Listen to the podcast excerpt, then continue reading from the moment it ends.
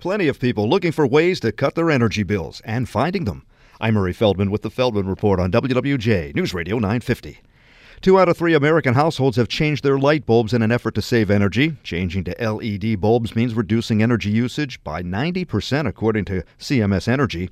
If you usually take a bath and you switch to a shower with a low flow shower head, you could save more than five gallons of water. And remember, your old refrigerator or freezer uses more energy than the newer models. But if you're switching to a newer model, get rid of the old one. A lot of people don't. Many people keep the old one in the basement or the garage. So using that old one plus the new one, even though it's more energy efficient, is boosting your home's energy bill. New York City has a program to plant more trees, about a quarter of a million of them.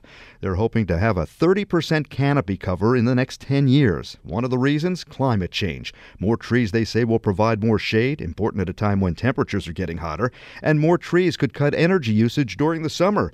With the Feldman Report, I'm Murray Feldman, WWJ, News Radio 950.